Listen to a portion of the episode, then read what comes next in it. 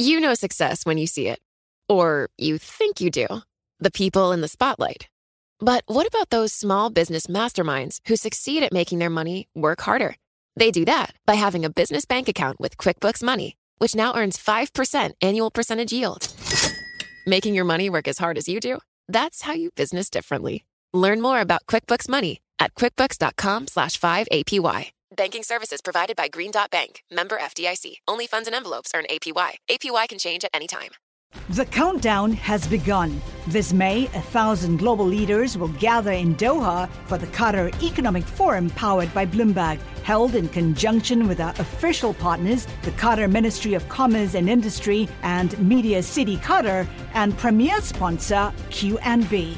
Join heads of state, influential ministers, and leading CEOs to make new connections and gain unique insights. Learn more at QatarEconomicForum.com. Now, from our nation's capital, this is Bloomberg Sound On. Without budget support, Ukraine can't win the war. It needs both the military assistance and the budget support. The Chinese are playing hardball here. The United States has been pushing back. Bloomberg Sound On. Politics, policy, and perspective from DC's top names. We need to pay the bills that we've already accrued. This is not a conversation about future spending. We're 31 trillion in debt. This debt ceiling's a check on the debt, and our fiscal path is unsustainable. Bloomberg Sound On with Joe Mathieu on Bloomberg Radio. It would be a major reversal for the Biden administration detaining migrant families who cross the border illegally. The New York Times says it is now being considered seriously by this White House. The same policy the president shut down in favor of a more humane immigration system that he described just last month. That was a human right for, you know, uh, uh, Jews in Germany to be able to go to get to escape and get help where they could.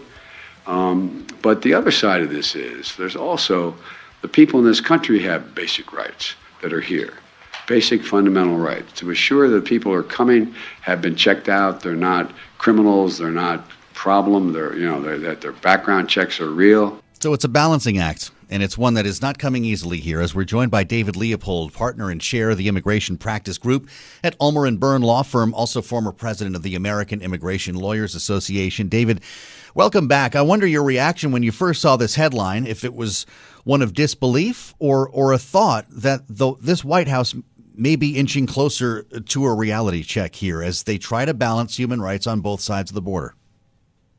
Yeah, Joe. Uh, thanks for having me back. Look, a couple things came to my head. Number one, I, I think uh, President Joe Biden ought to have a talk with candidate Joe Biden. I mean, mm. President Biden, when he was campaigning, decried locking children children up in cages.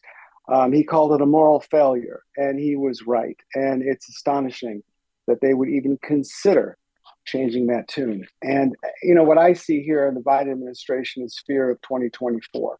They're concerned about they're concerned about what the Republicans might might do with the border, and which which sort of it's extremely frustrating because there is the border has been used as a cudgel against this administration by the Republicans, and rather than you know be, try to out Trump Trump, which is not going to work, the Biden administration ought to be leaning into the issue and um, you know working to uh, to to legalize uh, to fix the immigration system so yeah. that we don't have issues at the border. Well, do you think they're even going to do it? This is this is a question still. It's being considered right now as the administration prepares for a post Title 42 world. It doesn't mean they'll actually do it. No, it doesn't mean they'll actually do it, but clearly they're floating it uh, mm-hmm. as a as a possibility. I mean, obviously that's what's going on. I think what the Biden administration ought to be doing uh, rather than playing games with the border, is asking the Republicans, what is your solution? Because they have no solution. but they have been asking that. they don't get many right. answers on it, David. They, of course, Republicans well, say secure the border, and then we'll have that conversation. They've been saying that for 20, 30 years. What they've never done is come up with a comprehensive plan. And the reality is, what the Republicans want is no immigration whatsoever. And if that's the case, they should just say so rather than um, completely, you know, fear mongering, fear mongering, trying to mix issues and scare the American people uh, uh, about the border and about immigration in general. And it's yeah. very frustrating that the Biden administration is taking a defensive react, uh, you know, floating a defensive action, uh, trying to out Trump Trump, than going forward and well is that what they're doing david? And for the benefit of our listeners you know remember the whole uh, separating families at the border uh, issue that was a massive controversy during the trump administration. I'll even bring you back. This is donald trump in april of 2019 remember this? That was a human right for you know uh, once you don't have it that's why you see many more people coming. They're coming like it's a picnic because let's go to disneyland. President obama had child separation. Take a look the press knows it. You know it. We all know it. I didn't have, I'm the one that stopped it. Fast forward to today, uh, David, whether or not you want to qualify him stopping it. When we talk about detaining families, are we also talking about separating children from their parents? In certain circumstances. I mean, the way that that could work is, is uh, children could be released from detention, parents kept in detention. It's a bad idea, and it's a bad idea for uh, uh, uh, detaining families, detaining children in any context is, is, a, is a bad idea. And, and it's cruel. And the you know all we need to do is look to if it's about deterrence, about keeping people from coming to the border. We know that that doesn't work. There was a report that came out um, from the um, uh, the Office of, of Latin of Latin American Affairs in Washington. And even putting aside cruelty, it, it, doesn't make any sense to put kids in cages with or without their parents. The American um, Academy of Pediatrics has also issued a report um, about about this, and they decry uh, locking children up, the long term effects. There are other ways to solve this issue other mm-hmm. than putting children and their parents or children alone in jail and in a jail and or leading to separation of the parents. Uh, that's what this leads to ultimately, parents being separated from their children. Well, that's something we're going to be hearing a lot more about if that is the case. But I want to just bring you into a conversation that was had uh, just last week at CPAC, the Conservative Political Action Conference here in the Washington area. Tom Homan, uh, who was mm-hmm. director mm-hmm. of U.S. Immigration and Customs Enforcement for a time uh, in the uh, Trump administration, a former police officer served during the administration as acting director, to be clear. He weighed in on separating families at the border, and I actually had to bleep this so he could play it on the air. Listen. And I'm sick and tired of hearing about the family separation. And no, I'm still being sued over that, so come get me. I don't give a shit, right? Bottom line is, all right. We enforce the law. American families, when I was a cop in New York and I arrest a father for domestic violence or someone for DUI, I separate that family. When you violate the law with a child, you're going to be separated. But you're right. 250,000 children have crossed this border since Joe Biden's been president. They chose to separate themselves. And the children aren't always children. David, what's your reaction to that? Well, Homan, you know, in the Trumpiest fashion, uh, sticks to lies and half truths. I mean, I have very little respect for him, and I have very little respect for his service to the country. I figure that's true, but is he is he not right that if you broke the law here in this country, you'd end up being separated from your family? Let's let's be clear here. People who come here seeking asylum are doing so in compliance with the law, whether they do it at a port of entry or whether they do it between ports of entry. That's not my interpretation of the law. That's exactly what the statute says.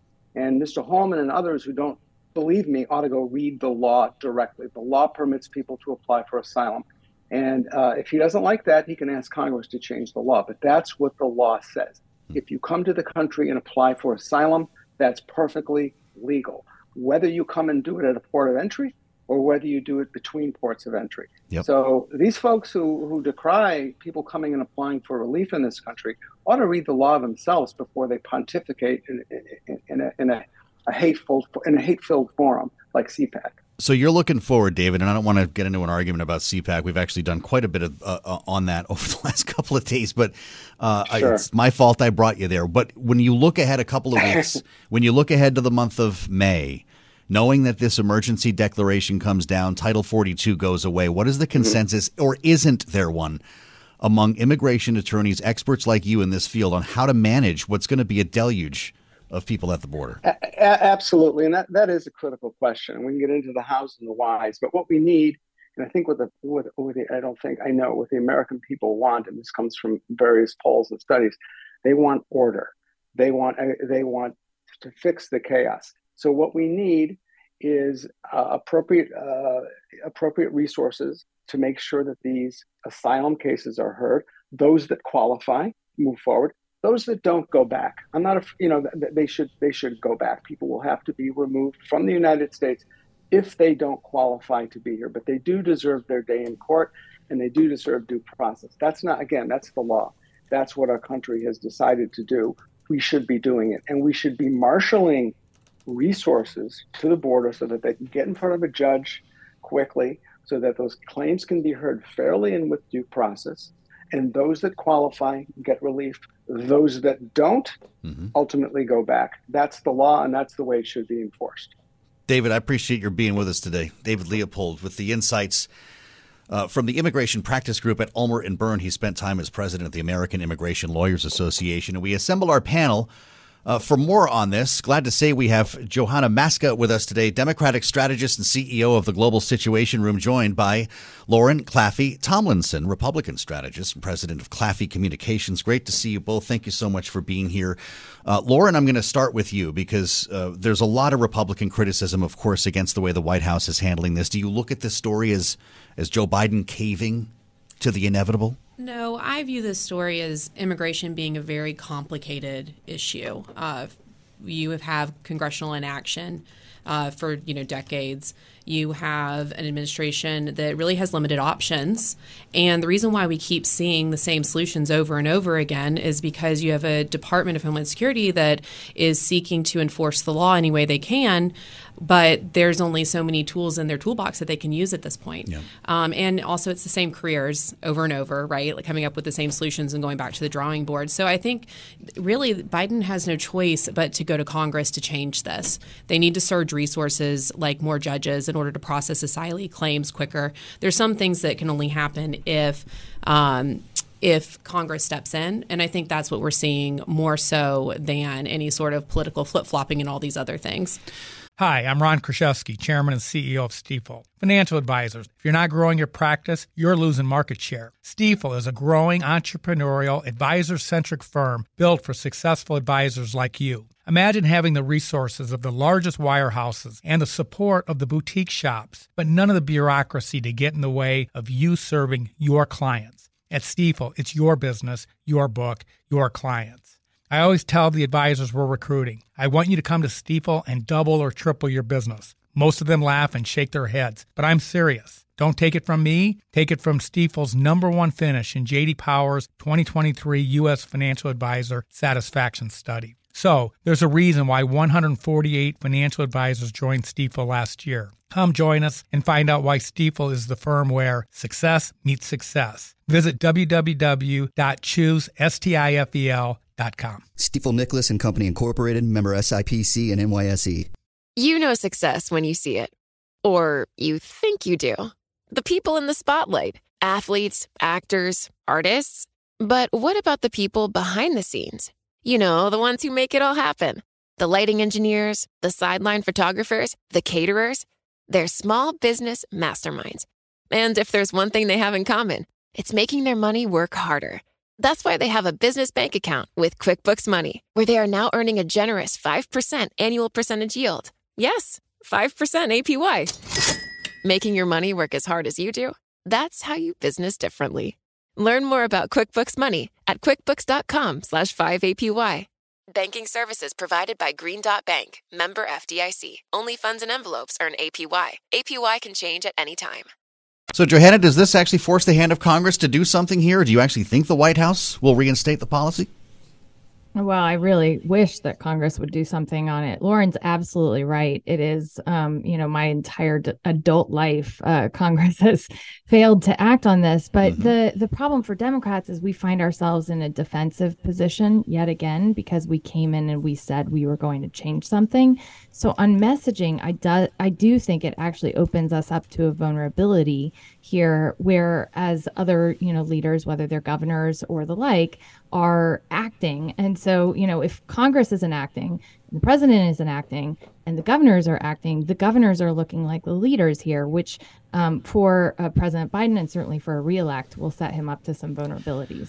Interesting. You mentioned the governors. Of course, we remember President Biden's visit to the border uh, back in January. I was going to say last month. It's a couple months ago already. Greg Abbott met him on the tarmac, gave him a letter, and talked to reporters about what was inside. I said, "You have you, Mr. President, you have a job to do." Uh, and that is to enforce the immigration law is already on the books and outlined five ways in that letter of what it can do right now without any new law having to be passed. Lauren, what should be the Republican response to this White House decision?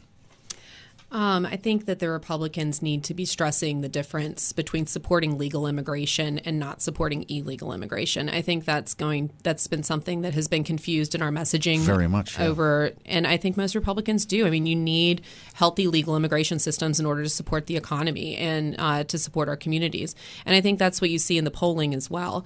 So for me, the Republic, the correct Republican response is how can we encourage legal immigration while discouraging illegal immigration? Mm-hmm. How can we make sure that that we are offering enough refugee visas and other paths for some of these uh, people seeking different ways out of their bad situations in other countries and support their legal process here. And I think you've seen the Biden administration try to do this a little bit with some of their um, changes to, for example, Venezuelan policy and offering plane tickets uh, to the U.S. and things like that to try to discourage that illegal immigration. Yeah. Um, but for Republicans, they really do need to lead into this fact that we've got a huge backlog um, with DOJ in processing these asylee claims. Yeah. We have no real process for Congress to, um, Congress hasn't stepped in and said what they want from a current immigration system that can support our economy. And so for uh, Republicans, I just go back to as much as we can stress support for legal pathways and legal immigration is going to be the way forward. Lauren makes a great point there, Johanna. This just goes for the, the issue across the board. When you say immigration, people assume you mean illegal immigration. How important right. is that delineation between the two? Because enforcement and uh, border enforcement and immigration are two different stories.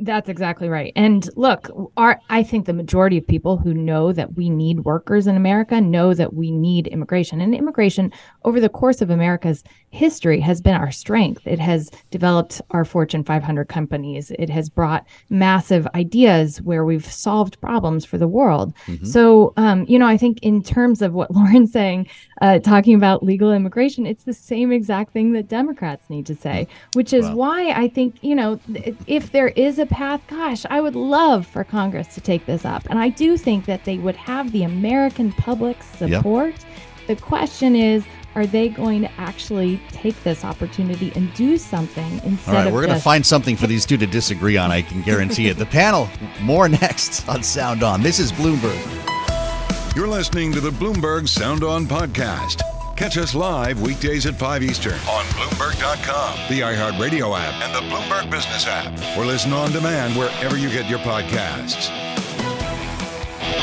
This is Bloomberg Sound On with Joe Mathieu on Bloomberg Radio.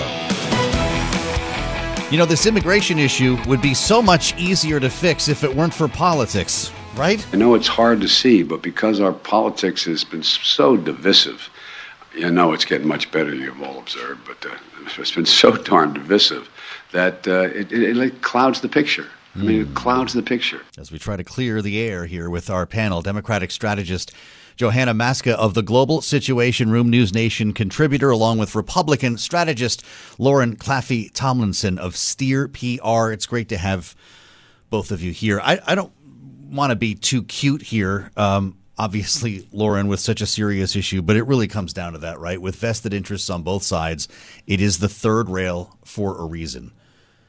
How do you cut through the political haze here with a new Republican majority in the House and a president who wants to run for reelection? You know, I really think that, like we were just talking about, like Kevin McCarthy sitting down with Hakeem and saying this is a serious issue that we need to address. You know, and he was speaking about the select committee on uh, the CCP on China. Mm-hmm. Um, but I think that it's going to take Congress really sitting down and wanting to fix this because you know he's Biden's appointed Kamala as the you know border czar or whatever the title is, and she hasn't really done anything on it. So his options are kind of limited. Does he appoint someone that can go then represent the administration's views and then negotiate with Congress? Mm. We've seen that kind of happen before, and it hasn't worked out too well. With an election cycle beginning now, though, the timing is is awful, good. right? Like I don't think that you're going to have major immigration reform before right. 2024. But Biden also hasn't technically announced. Wouldn't it be something yes, if indeed. he didn't and then yes, took this on? uh, how true, Johanna? What's your thought on this? You're coming into oh. an election season. It makes it so much harder than it would have been, for instance, when Democrats owned the Hill and the White House and couldn't get it done then. Yeah, well, and look, this election is not an election for the Queen of England and us running. Look, I worked with President Biden. I am a fan of his statesmanship for a long time, but running someone who will be 82 entering office is a major vulnerability for Democrats. Mm-hmm. And so um, I, I do think that, you know, insofar as could President Biden opt out, well, he still could, but I don't think he's going to, which sets up for the exact situation that Lauren was just talking about. I like that idea of the hmm. select committee, um, like what they're doing on China, because there are so many Democrats and Republicans from states that are dealing with this and know that this is an issue who could come to the table for something like that. So would love to see something like that happen. If it happens under Republican leadership, then shame on us, Democrats, because we've had a lot of opportunity and we could do it too. So hopefully we do it, um, whether you know we have Senate leadership or or other leadership. Is the is the the dirty word comprehensive here? Take a piecemeal approach. You might be able to get a couple of things done, Lauren, instead of trying to do it all at once in such a toxic climate. Absolutely. I mean, that's why we've seen every other immigration bill pass, I mean, uh, fail, right? Like, yeah. because they kept tacking on things, tacking on things. It got more controversial, more controversial. There's actually a lot that people agree on as far as basic reforms that can make a huge difference. I keep going back to just more judges processing asylum claims. Wow, what a revolutionary idea. But it, doing something like that would then eliminate the family detention process uh, or issue because you mm-hmm. wouldn't have to detain them if you're immediately processing them. And so if there's then then uh, then you don't have children having to go or having the decision of if children need to be detained or not detained, okay. right? Mm-hmm. So there's a lot of things like that that if and we, that would require more funding for the border, right? So that's a new argument. We need money to do this. Exactly. So there's just some things that Congress needs to actually authorize yeah. um, and put the dollars for that would make huge differences. But again, there's a lot of low hanging fruit that if they took that piecemeal approach, maybe they could actually get something yeah. done. Well, there's another dirty word here. Well, I shouldn't say that, but it's the it's, it, it's a controversial word, and that's asylum. Uh, it's actually part of the foundation of this country. It should not be a dirty word, but when you start talking about dreamers, Republicans turn away, right? So at some point, both sides need to come to grips with what they don't want if you're going to get a, an actual agreement on border security, immigration policy, and dealing with those who are already here. When's that going to happen? Yeah. Yeah. Who knows? Um, but you know, I think that it's these are human beings. It's impossible to just ignore that people are right. here, however they got here. Um, so it's going to be something that Congress and you know Republicans and Democrats are going to keep ignoring, keep ignoring. But at some point, we're going to have to deal with the fact that there's people here living living here illegally, yeah. and they have so for decades. We call them dreamers. They're getting to be grown ups at this point. Uh, Johanna, that that's got to be the trigger, right? For Republicans to come around on dreamers, that brings Democrats to the table on security. What do you think? Yes, and look, I think it's a problem that everyone knows in their communities because you have people who have been here for 20 years and didn't even know that they were brought here as children and are not a citizen. Mm-hmm. Um, there's the, you know, border agent that found out that he, in fact, was not here legally. Um, this is, you know, when you get down to the situation in local communities, there are very few people who say, throw them out there's a way to say, okay, how are we going to fix this solution for someone who we've educated, who we've invested in to make sure that they are able to legally be part of the process? And I think you're right. Language needs to change. Mm. You know, it's not about asylum, it's about, you know, making sure that we can enforce law and order by making sure that people are all documented. Um, and that is, you know, the process in which we're going to get more people to the table is when we mm-hmm. start shifting some of the language, when we bring Democrats and Republicans together to say this is just, you know, too much of an issue. And, and we're not. We're not going to take a bunch of, you know, people who have been working in this country for quite some time and it wouldn't even be smart to then take them back to their country of origin in which some cases they can't even speak the language. Mm. One of my hmm. friends from the Philippines, like it's like, what am I going back to the Philippines? I don't know the Philippines. You know that right. that is the truth. Is that we need to get people in this country legally so that we can enforce all of the laws on the books. And I think that's something I would hope Republicans could come to the table with Democrats. Because so, Lauren, I think Democrats are ready for it. Let's keep 2024 in mind here. Donald Trump said at CPAC last week he wants to conduct the the, the greatest uh, deportation program in the history of America. The minute he's elected, we're kicking people out of this place. And he said as much in his first uh, election cycle. What's the answer to that for any other Republican, whether you're Nikki Haley or Ron DeSantis, who might be planning to run against Donald Trump?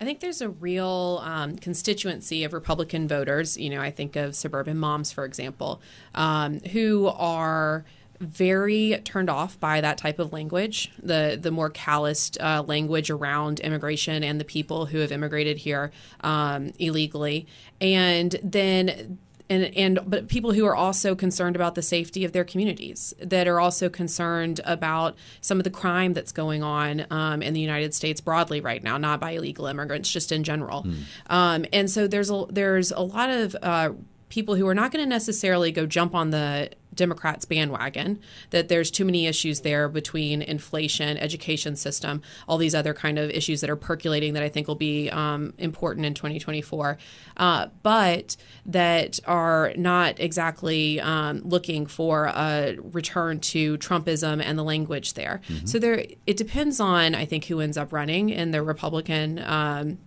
circle but i mean if everybody who's talking about running right now ends up jumping in there's a lot of space for nuance and a lot of space for them to collect those types of voters who are not going to vote for Trump but who would be very interested in a republican candidate who wants to you know bring prices down who wants mm-hmm. to restore a little bit more law and order and police funding and all of those types of things and who's not going to go in with really harsh immigration uh, policy but who has a more nuanced humane view on yeah. that and that's actually where i think there's kind of a winning space there. Um, but you know, it's just Trump's going to get the headlines on this sure, for a while. Absolutely. Is there an opportunity for nuance as we talk about reinstating potentially family detention here, Johanna? Is there opportunity for nuance? From Joe Biden, who will likely be doing this all by himself. If he runs for reelection, I'm assuming that he's not going to be primaried by a Democrat. Is he almost handcuffed by his own policy? Yes and no. Okay. The thing is, um, when when Biden runs, he has kind of stacked the deck for himself. If he jumps in, which we expect him to jump in, he's stacked the deck. And so, you know, to the extent that Marianne Williamson is holding his feet to the fire. I mean, I think in the Democratic Party, we are going to have the progressives who are going to say, you need to let everyone in. This is inhumane. And yet, Biden will likely win that primary without any problem.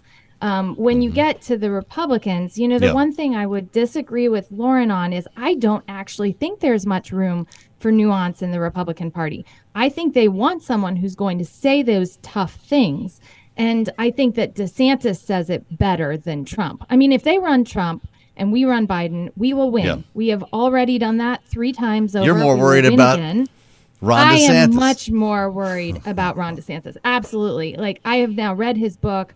I don't agree with his positions, but he has mm-hmm. a reason to have those positions, and he has articulated that in the Florida, um, you know, context and won. He's won over, you know, a, a larger percentage of the Hispanic yeah. population, despite talking tough on immigration and despite flying migrants to right. Martha's. That's Vineyard. what we're going to be hearing so, a lot more about. Johanna, I wish we had more time and Lauren, we did get you to disagree on something. we did. Uh, great conversation, really smart talk, and I appreciate both of you taking this so seriously. Democratic strategist Johanna Maska, the Global Situation Room with News Nation as well, and Republican strategist Lauren Claffey Tomlinson of Steer PR back with us on Bloomberg. You're listening to the Bloomberg Sound On podcast. Catch the program live weekdays at 5 p.m. Eastern on Bloomberg Radio, the TuneIn app, Bloomberg.com, and the Bloomberg Business app. You can also listen live on Amazon Alexa from our flagship New York station. Just say, Alexa, play Bloomberg 1130. This is Bloomberg Sound On with Joe Mathieu on Bloomberg Radio. So, if the debt limit is the one thing no one in Washington wants to deal with, crypto might be the thing everyone wants to deal with, but they don't know how. And fascinating analysis today from Bloomberg Intelligence, even if that's an oxymoron. Success is more than the final destination. It's a path you take one step at a time. It's discipline, it's teamwork, and it's the drive and passion inside of us that comes before all recognition. It's what Stifel's been doing for over 130 years Quietly, yet strategically, Stifel has become one of the fastest growing wealth management and investment banking firms in the country. Our financial advisors go beyond traditional wealth management to provide clients with direct access to one of the industry's largest equity research franchises and a leading middle market investment bank because success is the drive it takes to keep climbing, the passion to keep investing, the best of each of us made better by the best in all of us. And that is where success meets success. Start your journey at stifel.com. That's S T I F E L.com. Stifel Nicolaus and Company Incorporated, member SIPC and NYSE. You know success when you see it. Or you think you do. The people in the spotlight athletes, actors, artists. But what about the people behind the scenes? You know, the ones who make it all happen the lighting engineers, the sideline photographers, the caterers. They're small business masterminds. And if there's one thing they have in common, it's making their money work harder. That's why they have a business bank account with QuickBooks Money, where they are now earning a generous 5% annual percentage yield. Yes, 5% APY. Making your money work as hard as you do? That's how you business differently. Learn more about QuickBooks Money at quickbooks.com slash 5APY. Banking services provided by Green Dot Bank, member FDIC. Only funds and envelopes earn APY. APY can change at any time. Crypto bill with bipartisan backing may be basis for 23 debate. I mean, it's obvious. BI does the best work. That's why we have them here. And Nathan Dean is with us, along from BI, along with uh, Kailey Leinz. Great to see you both here. Uh, Nathan, you did some good work on the just the chances for crypto uh, to be regulated. Last time we spoke, they weren't looking all that great. But as you write, reports suggesting a skimmed down version of the Responsible Financial Innovation Act to be released mid April confirms your view that passing a broad crypto framework this year will be difficult, but it allows an opportunity for something smaller. Yes. Yeah, that's exactly right. I mean, so you know, at least they're trying. You know, that that's what we're what we're saying here. And you know, uh, you know, the reports that Senator Lummis and Gillibrand are going to come back with their Responsible Financial Innovation Act in mid-April, mm-hmm. a skimmed down version. Uh, the version that came out last year was very broad, did everything you know that's just not going to pass the Congress today because of FTX and this crypto winter and so forth. So we're looking to see what this legislation comes back. You know, we're we're looking to see does it solidify Bitcoin and Ethereum as commodities? Mm-hmm. Does it give crypto players a way to register with the CFTC other than the SEC? But you know, most importantly, our, our, our analysis is is that we think stablecoin legislation has a better chance of passage. Some comments today from the uh, Fed chairman in his testimony suggest that. Um, but this other legislation, you know, the, uh, it's just it's going to really struggle because everybody wants to do something, yeah. but nobody knows what that is. Isn't that right? So I guess I hit it kind of right on the way into this conversation. It's it's amazing, uh, Kailey, to see so many people aiming to the same goal but not being able to agree on it, and it comes down to just defining what it is to begin with, doesn't it? Yeah, a lot of this comes down to semantics at the mm-hmm. end of the day. I mean, I was at a symposium with both senators, Gillibrand and Lummis, last week, where they basically were saying part of the revisions in this bill are that the SEC was having some questions about what exactly these definitions are. Mm-hmm. Ultimately, though, when you talk to players in the industry, they are saying, please define it, please set the rules of the road, because ultimately it is Congress that can dictate what regulatory authority the SEC or CFTC has. And until that happens, it's really hard for players in the industry to know how to operate. And that is where you get regulation by enforcement, as so many people uh, like to generalize what Gary Gensler is trying yeah. to do right now at the SEC. I could never get hired at BI for asking this question. But how is Bitcoin a commodity when it doesn't do anything? so the courts have, have, deemed it a commodity. Yeah. But essentially, think of it this way: you know, Chairman Gensler has said that he thinks 99% of the tokens out there are securities. Okay. And his high-level view, there's this test called the Howey test, but his high-level view is essentially if there is an entrepreneur or is there a person who is trying to profit off this or is working to get a profit off this, then that falls in the security camp. Something that is decentralized and given out to the world, like Bitcoin, that doesn't really have key players, that's more in the commodity space. So, you know, but, hmm. you know, I, there is a big catalyst coming up this week. The Senate Ag Committee is having a hearing with the CFTC chairman. Um, I'm not really anticipating much from the CFTC chairman, but I want to hear if the Senate Ag leadership mm-hmm. is going to bring back their Digital Commodities Consumer Protection Act. That's the other key bill that I think crypto investors should be watching this year. You're nodding here, Kailey. Why is it important? Well, the DCCPA could be ultimately one of the most defining pieces of legislation for crypto should it return in some form. I guess there's a question of whether, and Nathan and I have discussed this before, that in terms of priority, when you have a farm bill to get through, will ultimately ultimately be something uh, that they really want to pursue. But it is it does come down to, again to the authority question. I, Nathan's right to point out that uh, so much of this just comes down to what the definition of a security is, and the way right. Gary Gensler to this point has been trying to prove something is a security, and therefore under his jurisdiction is to litigate and have the courts decide to rule that. But if you actually get something that says, okay, no, here are the baskets, and we're actually laying out what should be considered a security and what isn't in theory that would make things a lot easier and you wouldn't have to have so much litigation as we're seeing taking shape this week mm-hmm.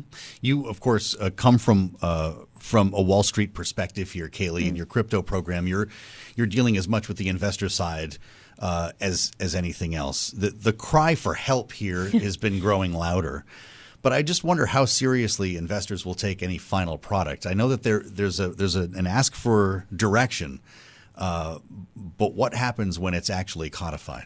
It's a really good question because it is, it's also highly unusual that an industry is saying, please regulate us. right. We want more restrictions, yeah. but that is exactly what's happening here. And on the one hand, and Nathan points this out in his piece, regulation could come with a cost for a lot of these businesses. But how do you value the clarity that comes with the regulation? And frankly, regulatory enforcement actions that are put upon you because you don't exactly know what is going to be allowed and what mm-hmm. not also can come with a cost as well. So it's kind of a, a catch 22 here where there could be a cost either way, but at least if you know what you're doing, you can hedge against the risk of you having to pay that cost in the future. And I would just quickly point out that, you know, when it comes to crypto, the, the market, you know, different players want different things. Mm-hmm. You know, when you put a broad piece of regulation out here, it's usually the firms that have the technology expertise, the cost expertise, the compliance. Just having a meeting with the, C- the SEC, for example, will run you maybe a quarter of a million dollars. I was shocked more. by that. Yeah. That's and, incredible. You know, me. if the three of us decide to go down to my garage and create a Web three platform, that's kind of a lot of you know we need a lot of investment money there. Yeah. So you know you may run into the situation later this year in Congress where the established players like Coinbase may be advocating advocating for one thing, mm-hmm. but the actual decentralized community may be advocating for something How else. about the lawmakers themselves? We had Brad Sherman on yesterday, a Democrat from California. It just thinks that crypto is a disaster. It's it's a front for crime. Uh, other lawmakers are trying to preserve this nascent technology and do it right. Would this be bipartisan, whatever form it takes? So that that's the challenge, and you know you are going to have the lawmakers out there like Representative Sherman who just do not trust this whatsoever. Yeah. In the Senate Banking Committee hearing that was on Valentine's Day, uh, there was lots of discussion using the words customer protection, national security that is not easy to get through in terms of trying to develop a new framework and an innovative framework and so forth like that. So, you know, they're going to have to work through this. And the ultimate thing that could cause this bill from not passing is you have Chairman Gary Gensler over at the SEC saying 1930s era securities mm-hmm. law applies. That's, That's the need. framework. Yeah. Um, he's being told that's not the case, Kailey. He's probably not going to budge on that. Does he go testify in the middle of all this?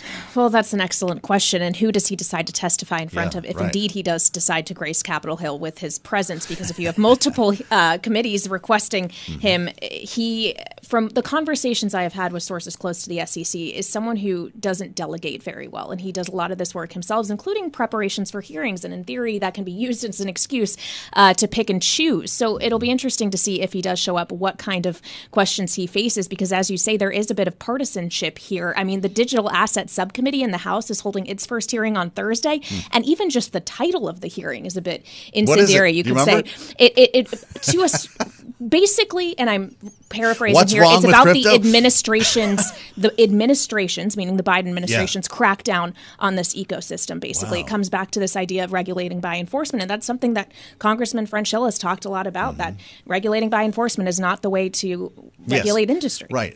So, okay, if you're Gary Gensler, then uh, does it matter if, in fact, legislation passes, Nathan? Is that does that create rules of the road so we don't spend two hundred thousand dollars for a meeting with the SEC? So you're still going to have to spend that money no matter what. You are. I mean, that, that's that, oh, that's just how Washington works. yeah. But um, you know, essentially, when you get this type of legislation, you are going to get at least an, an idea of how to prepare for three to five years from now. Mm-hmm. And what I mean by that is any type of legislation that passes probably has to end up with 98% of the tokens out there still under the jurisdiction of the SEC. Mm. I don't think you can get Democratic support without that. But the question is, what can eventually go over to the CFTC, which, in, in my opinion, is less onerous in terms of regulation. It's principles based, so you just have to meet the, the principle of the rule. Mm-hmm. You know, but if you get Bitcoin and Ethereum and a couple of other tokens over to the CFTC, that allows these crypto platforms and these investors to at least be able to plan how do we actually go forth. Because there's a lot of folks right now who are just saying, I want to pick up my toys and I'm going to go play abroad and then yep. I'll come back in two it's years. It's all going right. offshore. Yep. Amazing. I did find that title, Joe. Yeah. Coincidence or coordinated? Oh, the administration's attack on the digital asset wow. ecosystem. I mean, those are some choice words. Is that leading? Now, hold on a second. um, 30% chance of passage you gave to the Lummis Gillibrand bill, is that right? Yeah. Uh, for At yep. BI. If this is whittled down, those odds go up. Well, it, I, it, depends on what the Senate Ag Committee is going to do with this okay. Digital Commodity Consumers Protection Act. Um, but you know, the Lummis Gillibrand bill, in my opinion, is a good bill to put out there, at least to get the provisions out there in policymakers' heads. Mm-hmm. Part of the problem last year is that it was so broad; it would have to go through four committees. Um, we're waiting to see what this skimmed down version would actually do. But you know, again, you know, we're more positive on uh, stablecoin legislation, but for general crypto non-stablecoin, we're around forty percent. Got it. Wow, fascinating. I think we just created like the new crypto power panel with you guys. fascinating conversation. Nathan Dean, Kailey Leinz, thanks to both of you. Hi, I'm Ron Kruszewski, Chairman and CEO of Stifel. Financial advisors, let's face it, if you're not growing your practice, you're losing market share. Stifel is a growing, entrepreneurial, advisor centric firm built for successful advisors like you. There's a reason why 148 financial advisors joined Stifel last year. Come join us and find out why Stifel is the firm where success meet success. Visit www.choosestifel.com. Stifel Nicolaus and Company Incorporated, member SIPC and NYSE.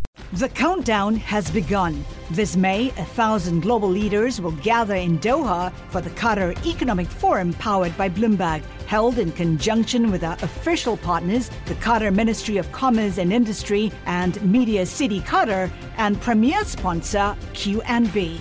Join heads of state, influential ministers, and leading CEOs to make new connections and gain unique insights. Learn more at QatarEconomicForum.com.